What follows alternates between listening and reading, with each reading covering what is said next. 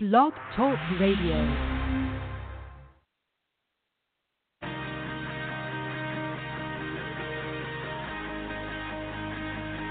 Here's Galchenyuk dancing in, scores!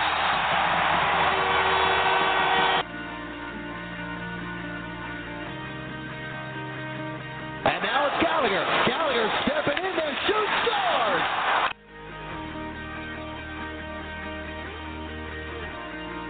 Alex Galchenyuk up with a drop, puts in. He's in alone, waiting, scores!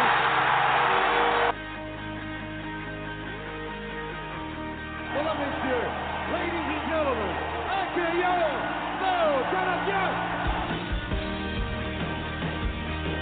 Oh my stars, what a stop by Carey Price, robbing Sidney Crosby.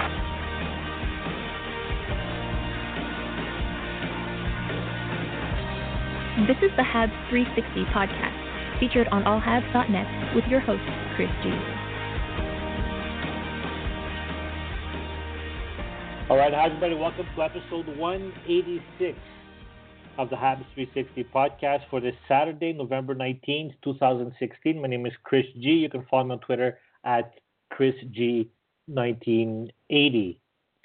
And while the Canadians, since our last episode, played a total of four games, and while they weren't as successful as they were the, uh, since the beginning of the season, they started off well last Saturday with a 5 0 win against the Detroit Red Wings. But then after that, three consecutive losses. They lost the Chicago Blackhawks by a score of three to two. Then they lost at the Bell Center against the Florida Panthers by a score of four to three in the shootout. And then on Friday last night, the uh, Carolina Hurricanes beat the Montreal Canadiens by a score of three to two. So that still gives the Canadians an overall record since the beginning of the season of 13 3 and 2 that's 28 points in 18 games, and it still places them first place in the division, in the conference, and the uh, NHL.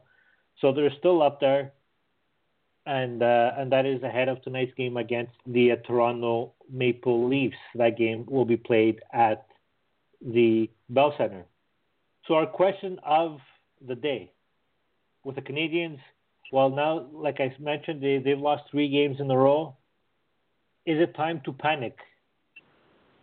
You can let us know via Twitter at Habs360, and you can also let us know via the All Habs Facebook page.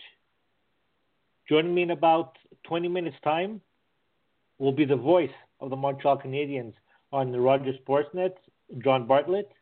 And joining me in about uh, 40 minutes' time will be uh, allhabs.net contributor Blain Potvin, and we're going to talk about that particular question, and there's lots of things surrounding the Montreal Canadiens uh, to talk about. But joining me now for this first segment, still on the road, once again covering the uh, the Ice Caps. He's in Toronto right now, editor in chief and owner of the All Habs network of sites. You can follow him on Twitter and all social media sites just by searching All Habs. Rick Stevens. Rick, how you doing? Hey, Chris. Glad to be here. Um, as you say, I'm currently on the 401. It's a little slow. Uh, heading into Toronto for uh, the afternoon matchup between the Toronto Marlies and the uh, Ice Caps. Last last time we talked to you was in Albany and um, got to see a uh, 4-1 uh, win over the Senators on Tuesday last night. The Ice Caps were in Rochester and an exciting uh, 4-3 shootout win. Stefan Matteau with the winner. Um, so we're going to, the Habs uh, Rocket Sports team um, and the AHL Report team are going to cover uh, live uh, five of the six of the uh, Ice Caps road games, um, uh, trying to uh, bring you the best coverage we can of Habs prospects.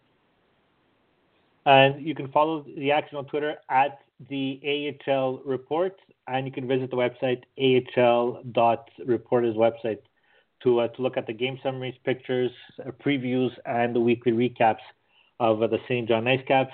And Rick, just so you can know, everything in Toronto is slow. Everything from A to Z, everything is slow in uh, in uh, Toronto. Right. Well, except so let's, their hockey team. yeah, it's actually a pretty fast hockey team that we're going to see tonight. Austin Matthews, Mitch Marner, they're they're they're an exciting team to uh, to watch, but like I mentioned, they're it's going to take them a very long time. It'll be very slow before they climb the uh, the standings and hopefully make it to the in the playoffs between the before the end of the century or something. And now it's time for this week's winners and losers on Habs 360. All right, this is uh, the most popular, informative uh, segment, and Habs 360 is the most interactive and informative Canadians podcast that uh, you're going to find out there. And while our winners and losers segment is where myself and Rick we choose uh, winners and losers related to the Montreal Canadiens from the previous week because everybody has good weeks, everybody has bad weeks, and the Canadiens started off uh, this week with uh, with a win. They've lost last three games, so it's a pretty negative geared week. So for the first time this season, we're going to begin with our losers of the week, and I'll begin with uh, my selection. And my selection is Tomas Plekanec. This week, Plekanec, he got zero points and he finished with a total of minus two in the last four games. And if you look at his performance, his stats since the beginning of the season, he has one goal and uh, four assists, and he's an even on the uh, plus minus board. So not, not something to uh, to write home for uh, for Tomas Plekanec. So I understand that uh, he's good defensively. He gets the uh, defensive matchups against the opposing team's uh, star players. But at the uh, but at some point, he needs to produce some points. He needs to have put on the board more than the five points that he has so far. At this pace, he's on pace to get what 20, 22 points. So that's that's way too low. And I know in an argument, in a discussion about a player and his performance, you're not supposed to attach a um, to talk about the salary that the player is uh, paid, but he has a six million dollar cap hit. So for for that kind of cap hit, they definitely need more production from a player like uh, Tomas Plekanec. And the last three games with uh, Alex Radulov, who who was out of the lineup with a flu or whatever sickness, the virus that he that he had the Canadians players, the the top guys needed to step up and contribute to make up for the lack of offense that uh, they're going to be missing with uh, Radulov out of the lineup. And Tomas Plekanec, well, he he hasn't. The last couple of games, uh, okay, you, you, know you could say that he's played with uh, either Sven Andrighetto, with uh, Chris Terry, with David Desharnais, so that's the easy excuse to uh, to excuse Tomas Plekanec. But if you go back for most of the season, uh, he's primarily played with uh, Brendan Gallagher and Max Pacioretty. And is it a coincidence? Both those other players are struggling too. So is Gallagher, so is uh, Max uh, Pacioretty. And well, Max Pacioretty, he's been removed from Tomas Plekanec. He's playing on the um, on the line with uh, Danault and Shaw, which sounds more like a third line more than a scoring line. But we did see at least some offensive production, at least in the beginning of the week, from Max Pacioretty. So is that a coincidence that whoever plays with Plekanec, they struggle offensively? Maybe. We'll, uh, we'll find out. But Rick, to me, Tomas Plekanec is uh, my loser of the week. Yeah, I I, I can't disagree. I, I think it's a bit of a mix, mixed bag with Tomas Plekanec. Um, his primary uh, role, as you said, is to be uh, the Canadian shutdown center. He's uh, placed in in a situation where he faces the the best talent of the opposition game in game out. Um, that's his primary role, and if if that's how you evaluate him, um, he's having a good season. Uh, his goals against per 60 are the the best uh, by far on the team. Um, he he is um, you know succeeding in that realm. But as you said, for a player, and and you know salary unfortunately does enter into it. Uh, there there are expectations, uh, and there are expectations for uh, not only the salary level, but a uh, typically a, a second line center to to contribute in a scoring role. Now, things are a little upside down when it comes to Michel Therrien and the way he uh, uses matchups and, and the way he, he uses lines to to produce uh, offensive chances. But still, Tomas Plekanec has got to be one of those guys, particularly on those occasions when he's matched up with uh, some decent talent on the wings that he's got to produce. And we've seen him have chances. He's he's certainly had a, a fair share of chances. He just hasn't. Uh, I'm I'm kind of um, you know as I said, it's a bit of a mixed bag, but I think um, if anything can can um, spur him to, uh, to to start producing on the offensive side, it would be sitting in the HAB 360 uh, loser box for uh, for this week. Yeah, and even uh, and Rick, uh, before you, you start with yours, if we look recently for the Montreal Canadiens when it comes to um, not being able to score, it seems like there's no puck luck like they say for the Canadiens uh, lately. It seems like when something can go wrong, it it does you know during the Canadiens' recent slump. Yeah, absolutely. Um, I, you know, it's it's with with three consecutive losses. Uh, there are um, far too many losers to list just one, and there are far too uh, few winners. Um, so uh, I'm going to do something a little bit different this week and kind of combine them. And uh, I think to get to your question of uh, three consecutive losses, is it time to to panic?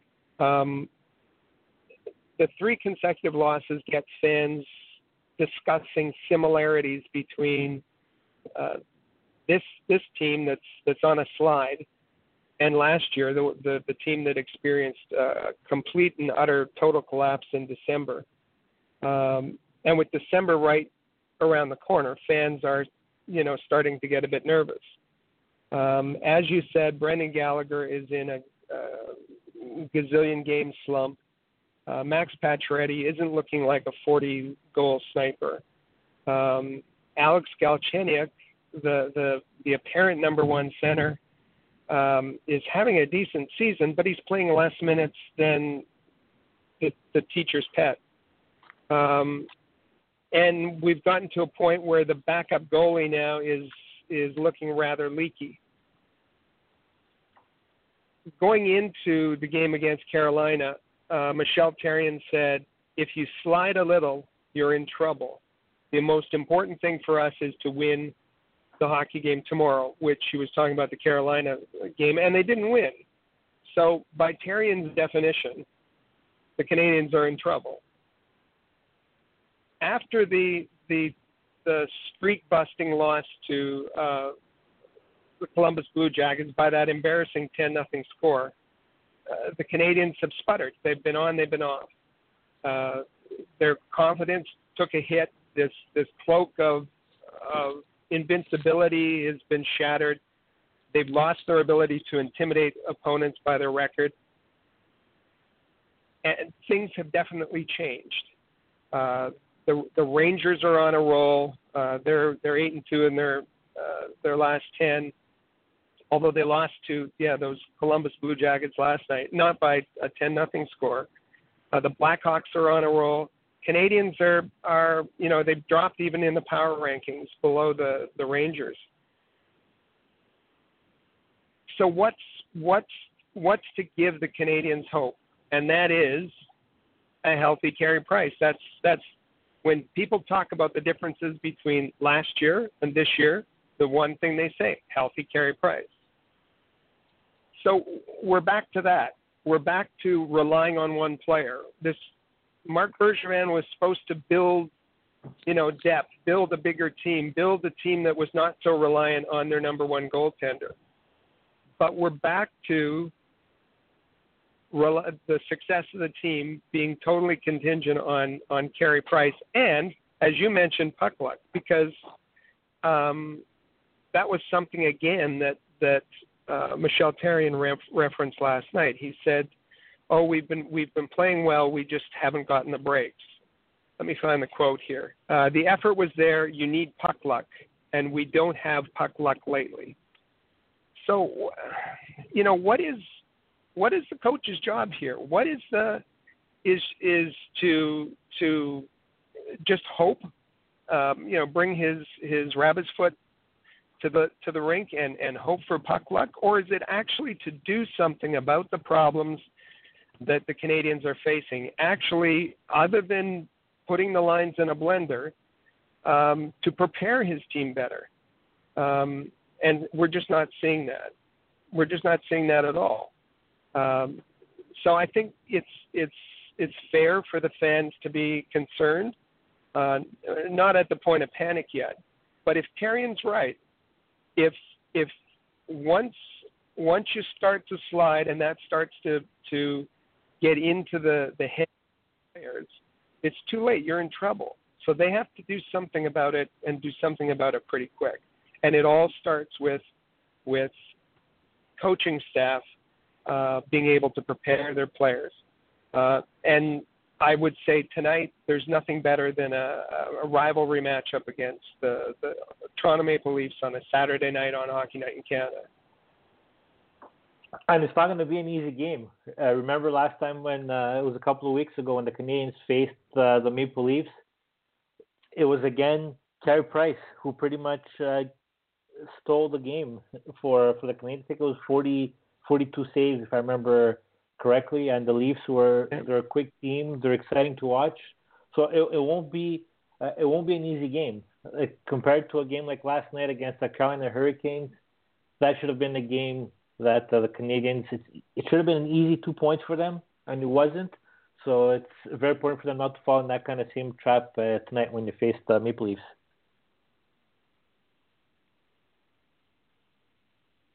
And on uh, that uh, topic, you can go to our Habs360 Twitter account, and there's a poll question where we're just asking who you think is going to win tonight's game, Canadians, Leafs. We'll, we'll uh, I'll talk about the results of um, of that in the third segment. Uh, Rick, just to I guess uh, enhance your point, the Canadians since December third, 2015, which means 63 games that Carey Price hasn't started. Canadians have a record of 22 37 and 4. So that's not a good um, it's, it's not a good team without Carey Price. Yeah, absolutely. It's it's um, and and I guess the the to take it one step further is that's not a Stanley Cup contending team. Um, rely, being so reliant on on one player on the roster. For sure, for sure. And you want to move, move on to the winners? Um, yeah, I'm I, I, I think that it, uh, you're best to uh, to cover the uh, the winner of the week this this week. So I could cover the, the winner of the weekend. well, it uh, to me was pretty simple. Not a lot of players who were good this week, except for for one particular player. And now it's Alex Galchenyuk back the other way with Radulov with him. Galchenyuk drops it off. Wrist shot scores! Top shelf, and it is buried by Andrei Markov. And that we heard it was um, Andrei Markov who scored his second goal of the season. That was uh, last Sunday against the Chicago Blackhawks. And well, in the week where the Canadiens had a record of one three, in terms of individual stats, Andrei Markov had one goal, five assists. He had six points, and he had it finished with a, a plus three rating. Uh, he that makes he has points in his in the last seven games the Canadiens have played. So he's on a seven game point streak. And if we look since the uh, beginning of the season, there's only one player from the Canadiens that has more points than Andrei Markov, and that's uh, Alex Galchenyuk. Uh, he has 14 points since the uh, beginning of the season. It's a two goals, 12 assists for uh, for Markov, and that in fact, it's not not a stat that's been uh, widely uh, been publicized. Is that he's actually tied for first place in points for defensemen so far. Brent Burns Uh, Shattenkirk and Erik Karlsson from the Ottawa Senators also have 14 points. So Andrew Markov, he he's up there, and he also um, reached a milestone this week. He became seventh in Montreal Canadiens history with 435 assists. He tied uh, Yvan Cournoyer for for that, so that's uh, quite uh, the honor sign. He's moving up to go to get up there, and he's done all this with 21-18 of uh, ice time, and so which is a respectable time. He's been playing with uh, Jeff Petry for uh, for the entire season, and uh, on the number one power play unit, and Rick, I think one of the reasons that uh, Andrei Markov has had a, uh, a, a good season, a good week. Well, he's he's always been good, but I think the fact that his his ice time has been, I think, better managed than it has in previous years. I think it makes him look even uh, better this season. I, do, I agree with you. Uh, he's, I think Andre Markov is underappreciated. Uh, he in, in what he brings. He's adapted quite well to the new role uh, on the second pairing, uh, and uh, with with uh, less ice time, um, but still has been very very effective. Um, there is absolutely no one no one on the team and few people few players in the league who can make the kind of passes uh, that Andrei Markov makes he uh, makes players around him, particularly on the power play, better. Uh, and uh, he, as you said, had uh, you know he he had a good week this week. He's but he's been consistently good throughout the season and uh, certainly deserves credit. And uh, I fully support your pick as winner of the week. And and speaking of those passes that he made, he made a beautiful pass last night to uh, Andrew Shaw, who just had to deflect the puck uh, past uh, Cam Ward in the game against the Carolina Hurricanes. And when it comes to Andrei Markov, a storyline that we're going to start hearing, I think, uh, more and more is that Andrei Markov is in his final year of his contract. He's currently making four point two five million dollars. So the whole talk of you know should the Canadiens resign him? I'm actually surprised hasn't gotten more uh, attention. Remember at his previous contract, I think they were talking about it from uh, from the previous year. Like, um, is are the, should the Canadiens resign? And all of Canadians fan base seem to be um, divided on that subject. I know Rick, it's still early. Well, technically it's not because the, the extension can happen at any time at this point. Uh, at this point, Andrei Markov, if you're the GM, do you start reaching out to him? Do you start negotiating? And are you looking for a short term or are you looking for a, long, a longer term contract? I think that that uh, if if Marc Bergevin's wise, uh, I think he's going to let the season play out a, a bit. The the the defense uh, is not turning out the way the Canadians had hoped. They had really expected a much bigger role for um, Nathan Beaulieu, um, and uh, you know certainly on on the second pairing. I don't think the I think fans were thinking Beaulieu could could play on the first pairing. I don't think the Canadians were, but but certainly I I think they were going to uh, uh, mold him into a second pairing defenseman. That hasn't worked out, and he hasn't even looked good on the third pairing. So that might uh, factor into uh, what they do with Andrei Markov. I can't see anything long term, but but asking to come, him to come back for another year is possible, um, particularly with with Sergachev waiting in the in the wings.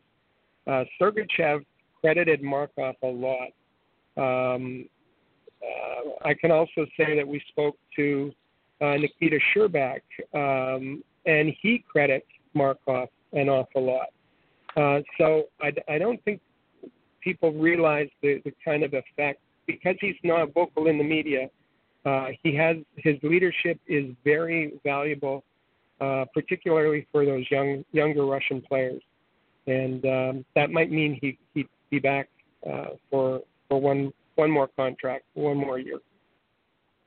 So that is a storyline that we're going to be following uh, throughout the season here on the Habs 360 podcast. So, congratulations to Andre Markov, this week's winner of uh, the week. Rick, thank you very much.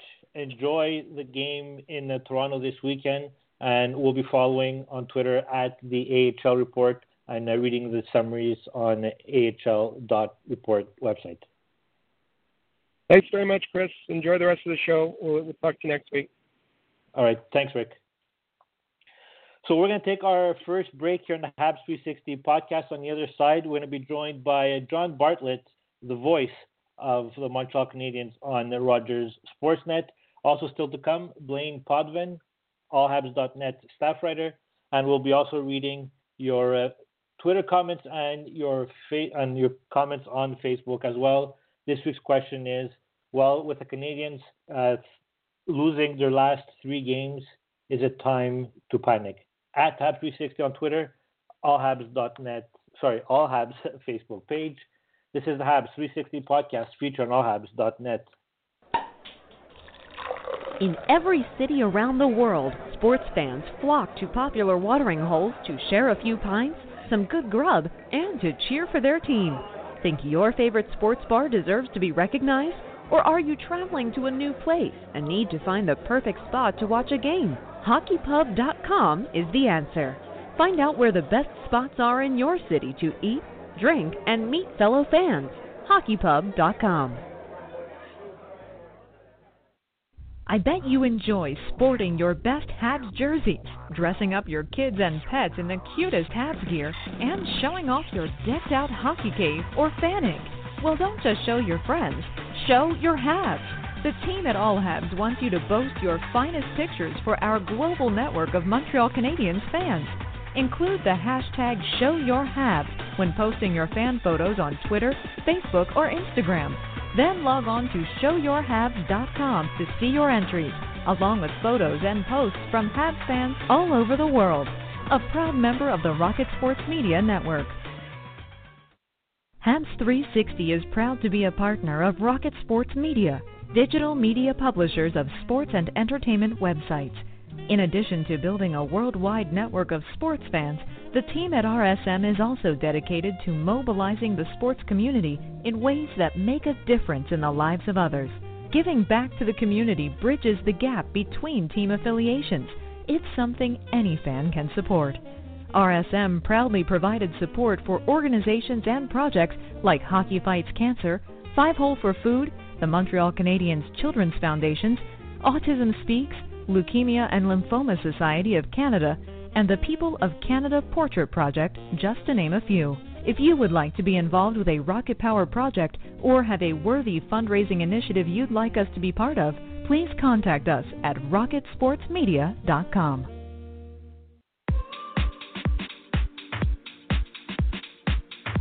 That's fantastic. Sorry, thanks. This is the Habs 360 podcast, featured on allhabs.net.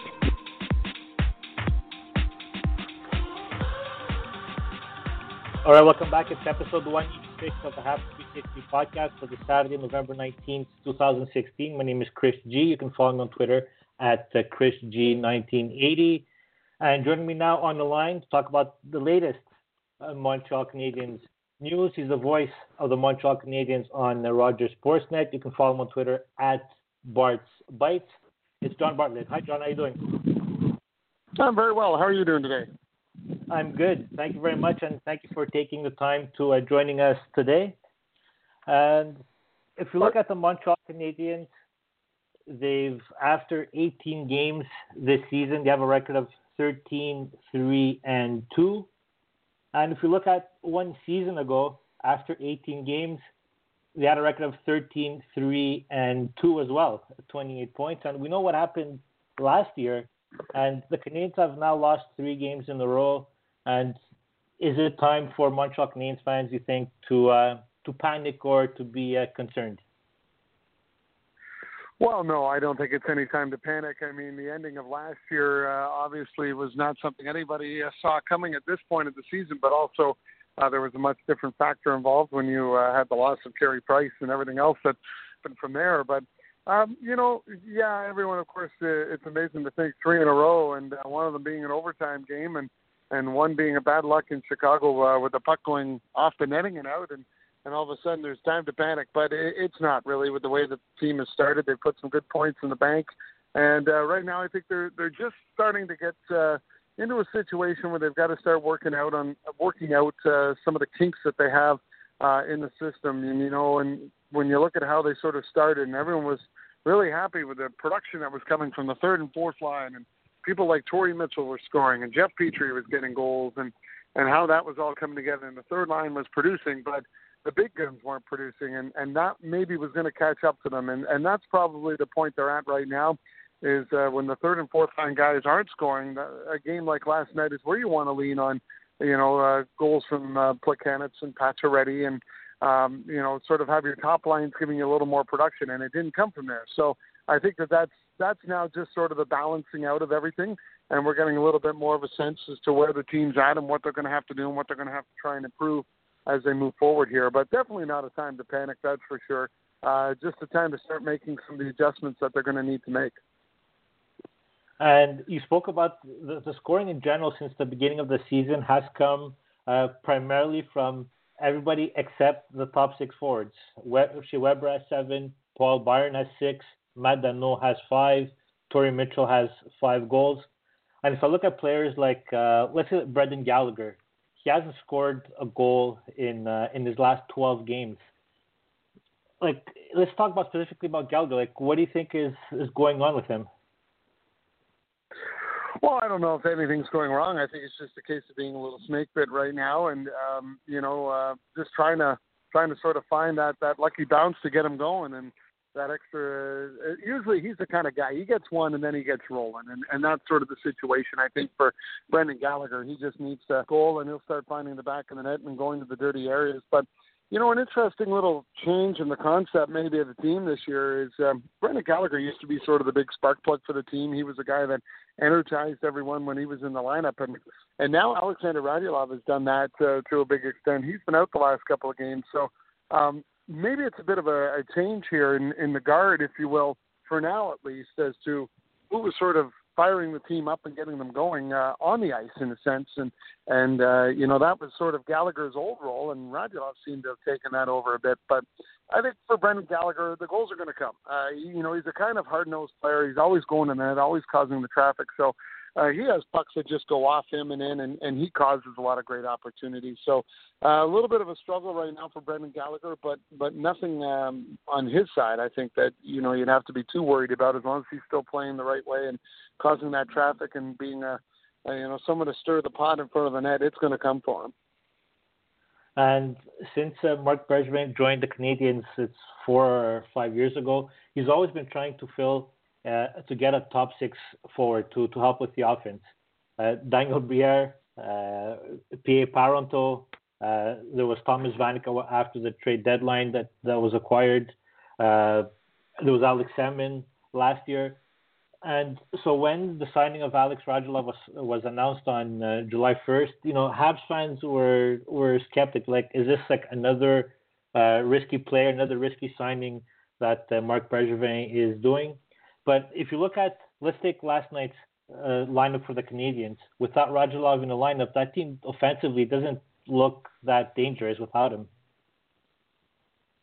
Well, they haven't won with him not in the lineup, so that says a little something about him right there. And you're right, he brings that offensive dynamic, and and he was going to be the question mark. And if he panned out, it was going to be a great signing for Marc Bergevin. And so far, it seems to be.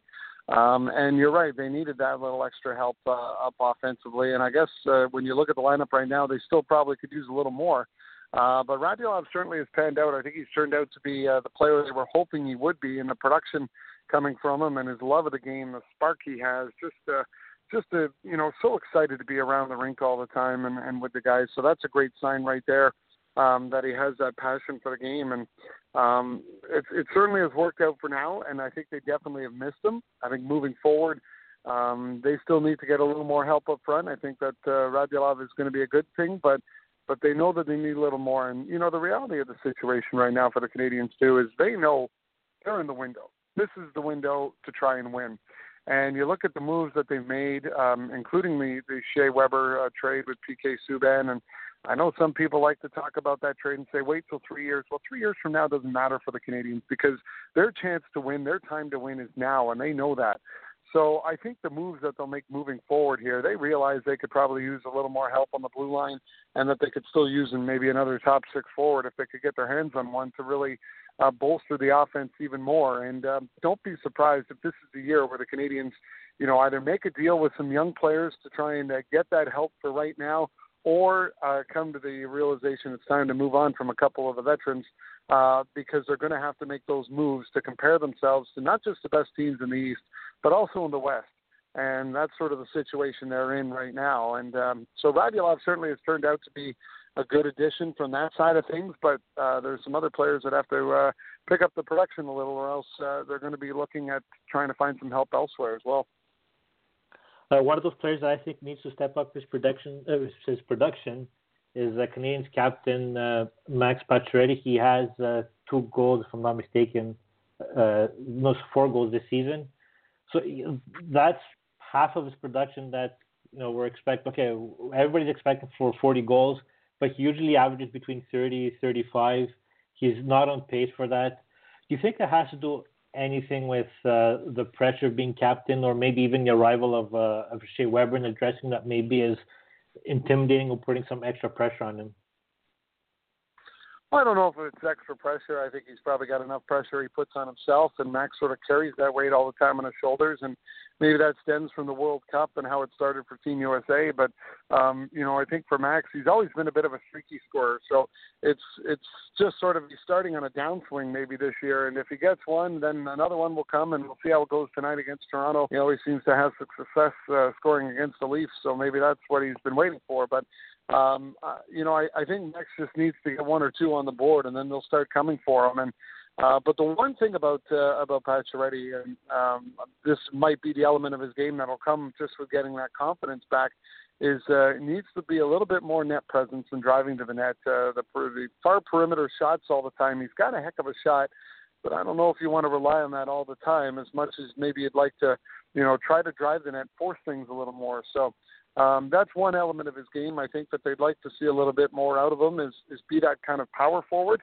Uh, but for Max, so like I said, so streaky. Sometimes it just takes a couple of goals and he gets rolling, and I think that that's what they're waiting for. But you're right. In a game like last night, when you know that that lower four or the lower six aren't getting the production, and you're looking to your top six, and then they can't produce. Uh, granted, the, the Cam Ward had a pretty solid night in net as well. But um, you know, I think that that's that's a situation there where you're kind of hoping that one of your top six forwards are going to uh, get you the goal that you need at the key time. If we uh, look at the defenseman uh, Greg Pateryn, he played about 11 minutes last uh, last night. So uh, at certain uh, several moments during the game, he he was being sat on the bench, and either Shea Weber or another defenseman was taking his his spot. But if you look at Greg Pateryn since the beginning of the season, at one point the Canadiens wanted to take a look at uh, Sergachev. Well, Pateryn was the player that was uh, that was pulled out of the lineup. They called up Joel Hanley from uh, St. John's. Greg Pateryn was pulled out of the lineup. Do you think the fact that he's always uh, being in and out of the lineup is affecting his his confidence? Yeah, you know for sure, and I, I think that that's sort of the situation. And I know he had that tough shift last night that led to a goal with a couple of giveaways in the first that you're alluding to, and that's kind of limited it as uh, ice time a bit throughout the game. But uh, you know it's really tough. And Jason York and I were talking about this after the game last night. It's really tough for a defenseman when you have that sort of feeling of looking over your shoulder on every play and worried that even a small mistake you're going to get put on the bench and uh, and maybe taken out of the lineup when you're that uh, you know sort of bubble guy right now, and that seems to be what Pateryn is.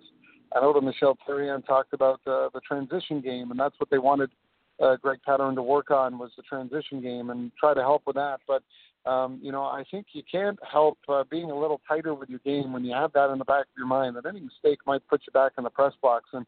And it's very tough, as Jason was saying, especially when you're a defenseman. It's very tough to play that way when you don't have that that sort of freedom in your mind to say it's okay, relax, just go play your game, do what you have to do, and and let things kind of happen. So uh, I think Greg Pateryn's a solid player, solid defenseman. I think he could be a very uh, a good part of the puzzle, piece to the puzzle for the Canadians. But um, yeah, it's just he just needs to have that relaxed confidence right now, and and it's tough to do that. Uh, you know, when you're on, you have that pressure on you all the time. Of any little mistake might might take you back out of the lineup. So it'll be interesting to see moving forward uh, how they proceed with Greg Pateryn. And another uh, positive aspect of the Canadians uh, this season compared to last year has been the power play. So far, they're uh, they're sixth in the league. Is that uh, do you think it's only because of Shea Weber, or have you seen any difference in the tactics that are used on the power play? Well, Shea Weber's a big part of it for starters. Obviously, he has that big shot from the point, and and they work it up high and, and can get it to him. But um, I think Kirk Muller has done a lot of work with the power play, and it, the power play has improved, but there's more to come, and that simply is because they've got more work to do. And one of the things they're trying to do is more movement uh, for starters. They're not so stationary, uh, which is you know uh, something to help. But also the other thing they're trying to work on are more plays down low. I mean, you know, the power play for so many years, even Subban, was all about get it up high and and fire the shot. And to an extent, it's the same way with Shea Weber. But I think now they're trying to get more movement on it and, and set up more plays down low and create some scoring opportunities that way. And part of that is learning how to be more of a quarterback on the half boards uh, when you're on the power play. And, and that's sort of what they're learning at right now, or learning about, I guess you could say. And the learning curve is still coming along. So the power play has improved, but I think that there's still more to come, and, and you'll you'll see more production out of the power play uh, in the next little while as they continue to work on the ability to create play, uh, plays down low, and that seems to be something Muller's really focused in on right now with the uh, with the special teams unit. Uh, so you have an extra option other than always going back up high and uh, driving it to net and going in. All right, John Bartlett, voice of the Montreal Canadiens on Rogers uh, Sportsnet. Thanks for joining us, John. I will be watching on the next regional game, which is on Tuesday night when the Ottawa Senators are in town. So thank you for your time. You bet. All the best, guys. Take care. All right. Take care. All right. So that was uh, John uh, Bartlett. You can follow him on Twitter at uh, Bart's Bytes. And, well, you could watch him in the next regional game, which uh, will be on Tuesday night against the Ottawa Senators when the Senators uh, are in town. And tonight's game will be broadcasted on CBC uh, Coast to Coast. Our question of the day Canadians have lost three consecutive games. Is it time to panic? Let us know via Twitter at Habs360 and leave your comments as well on the All Habs Facebook page. We're going to take a break on the other side. We're going to be joined by Blain Potvin, staff writer of uh, from allhabs.net. This is the Habs 360 podcast featured on allhabs.net. For the most trusted source of news, analysis, and features about the Montreal Canadiens, their affiliates, and their prospects, log in to allhabs.net, your year-round resource for anything Habs related. That's allhabs.net.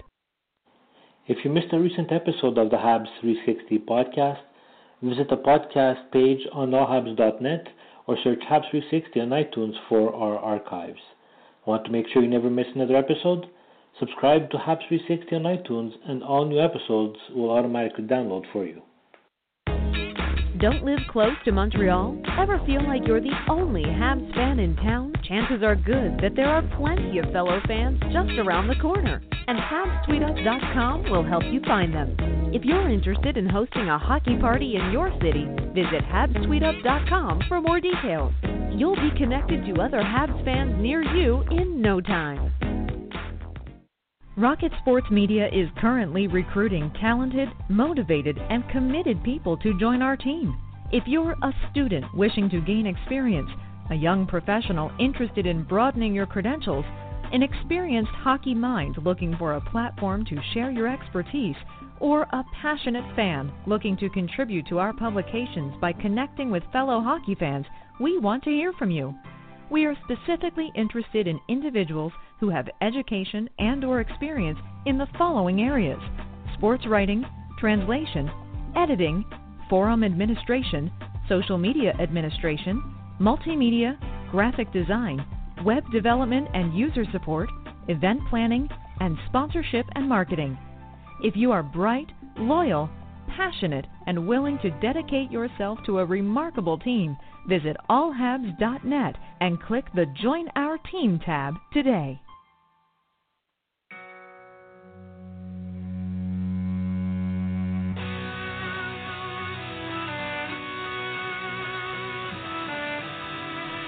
This is the Habs 360 podcast, featured on allhabs.net.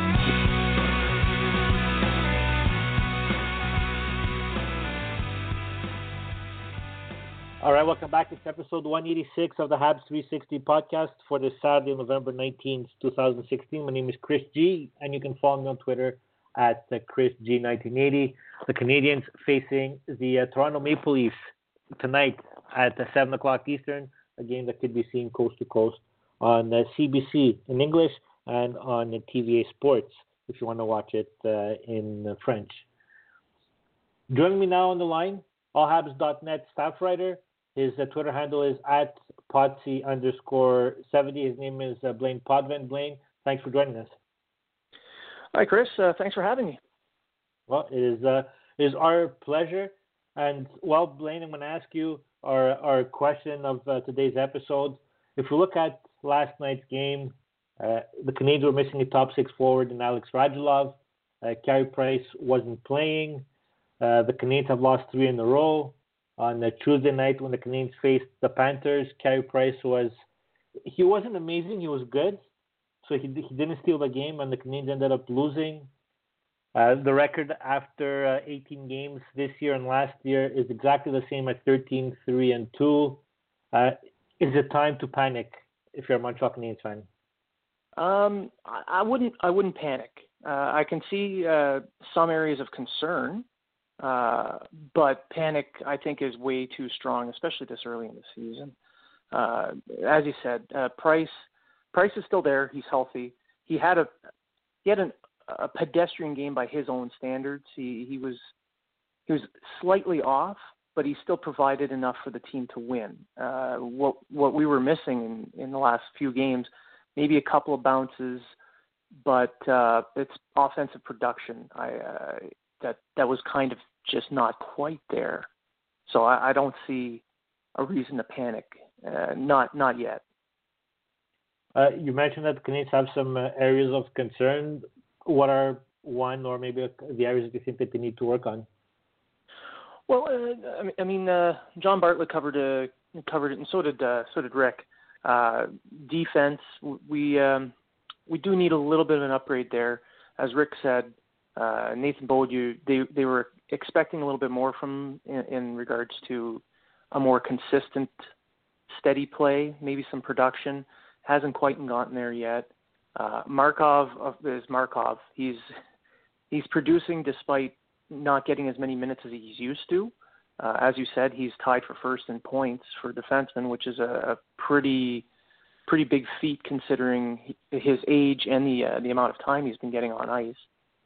Uh, Weber, of course, is he's just a man mountain, so we're we're okay, but an upgrade on a puck mover to kind of steady up that uh, that second pairing, maybe play a little bit with Weber would help but uh, that that's more of a long term. I, I see the uh, the top six really the production from our top six is the the one concern that should be addressed first.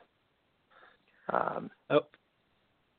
One of the uh, my loser of the week was uh, Thomas Plekanec, who he, he, didn't get any points this week. He only has five goals, sorry, five points uh, for the uh, for the entire season. And I think now, where somebody like Radulov was missing, I think he was a player that needed uh, to uh, to step up. You recently wrote an article on allhabs.net about uh, what what does Plekanec bring to the team. And this week, Blain had trouble uh, finding any value that he was bringing to the team. So, what do you think Plekanec does bring to the Montreal Canadiens? Well, Plekanec has been a, uh, has always been the go-to choice for uh, the, every every coach he's had. He he's able to he's been able to play that uh, that two-way game and play a shutdown center role, and he has up until now been able to provide uh, some points and as well. He he was able to play with players like Kovalev and Camilleri and produce with guys like Pacioretty. But for the last, well, the, this entire season thus far, and the last second half of last year, it seems that the offensive production has kind of gone away. His defense is still sparkling. He still plays excellent defensively, but that that offensive aspect of his game is kind of gone, which kind of relegates him down to more of a third line center role he would be better suited for. I don't know if it's because of his age, he's maybe lost a little bit, or he's too focused on playing defense. But for whatever reason, he's been unable to find that chemistry with any any one player to start producing some points. Even with Radulov, who is a possession monster, and he he's got that nonstop motor like Gallagher. And if we look at the Canadians uh, down the middle, there's uh, Galchenyuk, who is the uh, the number one, the clear number one center for the Canadians. Then Thomas Plekanec, he's like you said, he's probably his his best chair is probably number three center, but on this team he's playing in number he's playing as a number two center. And number three center for most of the season has been Desharnais, but we've seen Danault get some ice time as well. Uh, do you think the Canadiens are strong enough when it comes down the middle, or do you think they need uh, to get an upgrade on that? On that? Well, uh, John Bartlett covered that as well, uh, and I agree with him that this year, after such a large move this summer, uh, getting Shea Weber, this year this team is looking at this year as a, uh, an opportunity to actually win. So the team, as it stands now, should make the playoffs and could possibly win a round. But the teams that really make noise in the playoffs are teams that have a strong one-two punch up the middle. and Gal- uh, Galchenyuk, he's producing points. He's playing well despite his low ice time, but he needs to work on his face-offs. So that that's one little that's one small aspect. Uh, Plekanec, uh, for whatever reason, he's just not quite the number two center that he used to be. So if they if there was a way to build someone in to the second line role somehow, that would help. It's there's no one in the system that can step up into that role, and trade seems to be the only option. As far as third line center, if Plekanec were relegated, uh, Desharnais or Danault would fit better on the left uh, left hand side. Uh, Danault, he's been playing well. I'm just not sold on him as a full time NHL centerman yet. That may come. Uh, Desharnais, he's he's down now. He's been uh, he he's that feel good story, the le gars de chez nous, but uh, it seems time is starting to catch up to him as well. Uh, he's just not he's not deal he's not able to produce the points that he was able to produce in the past, and it's no detriment to him on his usage. It's just uh, the the fact is he's just not producing. Uh, one center that's been at least talked about this week uh, potentially a, a player the Canadiens should go target is uh, Martin Hanzal from the uh, Arizona Coyotes. Uh, do you think he would be a good addition to the Canadiens? Well, Hanzal's uh, he fits a lot of the uh, the boxes that Bergevin seems to like in a in a player. He he's responsible defensively. He's aggressive. Uh, he's got a, he's a big bodied centerman. Uh, he's very good on faceoffs. If he were to be added to the Canadians right now, he'd be our best faceoff man, even better than Mitchell. Uh, the issue with him is how well would he fit with the team? I mean, he can produce more points than Plekanec now, but Plekanec last year, no. I mean, uh, Hanzal is more of a 40, 50 point type of centerman. Maybe with better uh, with better line mates, he could produce more, but we're not. Uh, I, I'm not sure on that. Uh, and he's uh, he he has he hasn't finished a full season healthy, so we would be taking a, a gamble on his health for him to fit into a role in the second line center. That said, he would right now be an upgrade on what we have in our on our roster as it is. So if we were able to get him without giving up too much, uh, that would be, I think, a good move it's uh, it's my own personal opinion that he has been the target uh, for Bergevin to fill this role. but uh, time will tell, uh, as any other move. Uh, as he says, they're not easy to make. So if if Hanzal were to land in Montreal, uh, I think Canadians fans would be very happy with what they would get, depending on what Bergevin had to give up to get him. All right, Blain Potvin, allhabs.net staff writer. Thank you for joining us, Blain. Thank you very much. So you can follow Blain on Twitter at Potsy underscore 70 to uh, to get his uh, to look at his tweets, and you can also read his work on allhabs.net. Listen up. It's time for some bad tweets on Habs 360. Well, unfortunately, there's always bad tweets out there on the Twitterverse, especially when the Canadiens are going into a, a losing streak like they are right now. And this week's bad tweet comes from Twitter handles Big Z 1222. And this was a tweet that was sent to uh, to Habs 360 following the game against the Florida Panthers. It's a game that the Panthers won by a score of four to three in um, in overtime. And he writes, "I have never seen a more overhyped goalie than Carey Price, the media darling, not a big game goalie." I don't know how much ex- how much more explanation to uh, that I need to provide, or any explanation I need to provide on how bad this tweet is.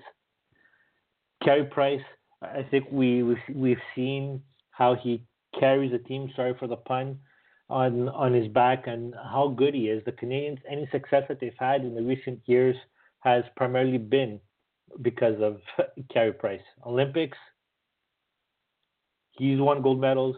He's won the Vezina, the Hart Trophy, the Ted Lindsay. The Ted Lindsay Award is voted by other players. It's not by the media, and they decided that and they voted that Carey Price was the best player in the the league. And even right now, you just it just comes from everywhere that Carey Price is as good as uh, as we say. So Big Z, twelve twenty two. You have this week's bad tweet of the week. All right, this week's question of the week is it time to panic? Following the Montreal Canadiens' three losses, let's go first on Twitter. First tweet comes from Bobby. He writes, What injury to an offensive player and team looks exactly like last year's team? And he's right. No Radulov, which is equivalent of no Gallagher from last year. Carey Price was not playing last night. And, well, they did look like last year's team. Nino, he writes, Not yet, but I said, always their teams will know our system. We will know we will lose more games. Time for Therrien to go. So thank you for the tweet, Nino. And naturally, Therrien gets the blame. Wheelerman from New Brunswick, Southwest New Brunswick writes, When is it time not to panic? So thank you for the tweet. Scott Thompson, who is a a proud Habs fan according to his Twitter profile, writes, It is time to be angry with Therrien and his BS, DD with more ice time than Chucky.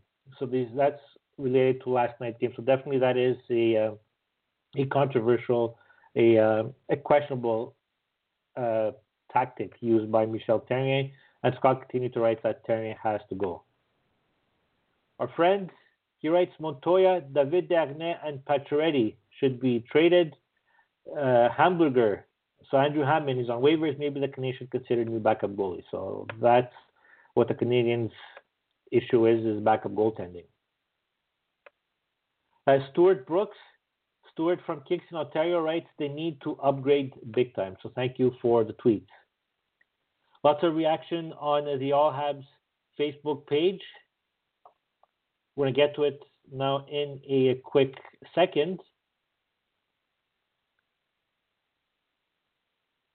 So Jason Broussard writes, no time to panic yet, but however, we should look at upgrading at center. Davy is not doing much, and either is Plecky. I think putting Plecky in the third line and upgrading number two center via trade would be a great fix. Also, would love to see another number one pairing defenseman and move Emelin to the third pairing. A little scared with Montoya, also, but still early. Hope he can regain his form. Michael Nudelman writes, no, the team was missing three regulars in Lehkonen, Radulov, and Flynn. Had it also been for our two posts and the lucky hurricane deflection goals, this is a different story. The Habs though should never play on the Friday night. It's just weird. We all remember what happened the last Friday night the Canadiens played. It was a 10 nothing game against the Columbus Blue Jackets. Joey Nadeau writes, can't blame Montoya for two lucky goals and the game before a puck hitting the net and the play not stopped. That was a game against Chicago. Besides that, it's not as if the team is playing bad, but would be nice if the lines would stay more consistent. So thank you for the your comment on Facebook. And just speaking about the goaltending situation, it's uh, if you think about it, can, uh, Al Montoya has played two of the last Canadian three games. It's kind of it's kind of weird. Catherine Gillis writes, "Sorry, can't stop thinking. Oh, not this again. Yep, it's early in the season. Yep, really, really bad puck luck. Yep, Price is well. Price. There's a lot of guys that will get going soon. I hope." Shane Michael writes, "No need to panic. They are going to have rough patches. It happens, however, it may be time to address some existing holes on the blue line, and a sizable scoring center wouldn't hurt. Next one comes from a, I guess what I call a typical Habs fan, Dean Martel. He writes, "We have four guys that need to sit now. DD needs to be traded now. Patches needs to sit now. Galley needs to sit, and Beaulieu is terrible. And the worst of them all is Therrien." So very, very happy Canadiens fan. Omer Thibodeau writes, the Habs will make the playoffs this year. They have a better team than last year. So a positive Habs fan over there. Another one, Neil Lake, writes, no need to panic yet, but we still need help scoring goals. Plecky, Emelin Desharnais, trade bait, and Therrien. Plekanec at six million cap hits. I'm not sure how much of a trade bait he is. Emelin, I think he, I think he does have some value. David Desharnais, hmm, not uh, not that sure what his uh, trade value uh, would be. John McNeil writes, "No time to panic yet, but a few more losses in a row, and we may see the end of Therrien." I don't know about that. The end of Therrien, is, I think it has to get really drastic like he did last year. Jay Marasco writes, "Absolutely not. We have a great team. Let's keep our heads up." David Bushy writes, This isn't like last year. We aren't as good as our points suggest, but we are better than the last three results. I'm not worried about this team. They don't they didn't give up last night. Some bad bounces, but then they fought till the end. I still think Muller should be the head coach. They need new blood behind the bench. Next comment comes from Tom Jack. He writes, Lots of hockey left. Real Habs fans never panic. Love my team. Alan Silverstone writes, No, we lead the whole league. Pretty nice and simple. Marie Sullivan Capi writes, not, not time to panic, stay calm and carry on. Archie Yokota writes, panic, no, concern, yes. So thank you very much, everybody, for your comments. There's plenty more on Facebook. Go join the uh, All Habs Facebook page. If you haven't liked it, go ahead and like it and leave your comments on that as well. We had a Habs 360 poll question, and it was pretty simple. Do you think the Canadiens are going to win tonight? And so far, 68% of uh, respondents said that yes, the Canadiens will beat the Toronto Maple Leafs tonight. And I'm not surprised because, well, you know, it's the Leafs, and that's what the Canadiens do. They just beat the uh, Toronto Maple Leafs.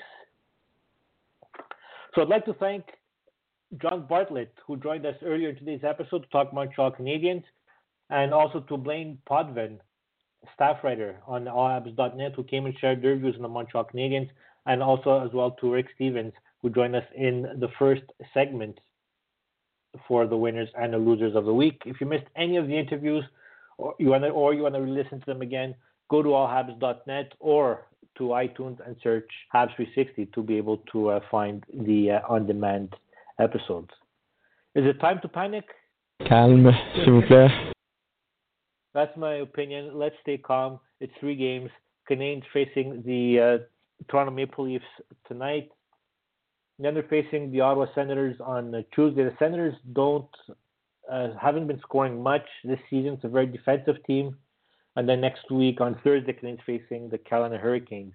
So the Canadians will be able to get revenge. So it's relative. It's three games that the Canadians can win coming up this uh, until our next episode. So no, they could come back win at least two of those three games, and everything will be back to normal. We'll all be calm we'll all be relaxed.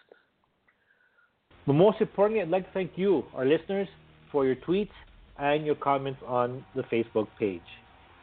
My name is Chris G at ChrisG1980 on Twitter. We'll be back again next Saturday, 2 p.m. Eastern, for another edition of the Habs 360 podcast.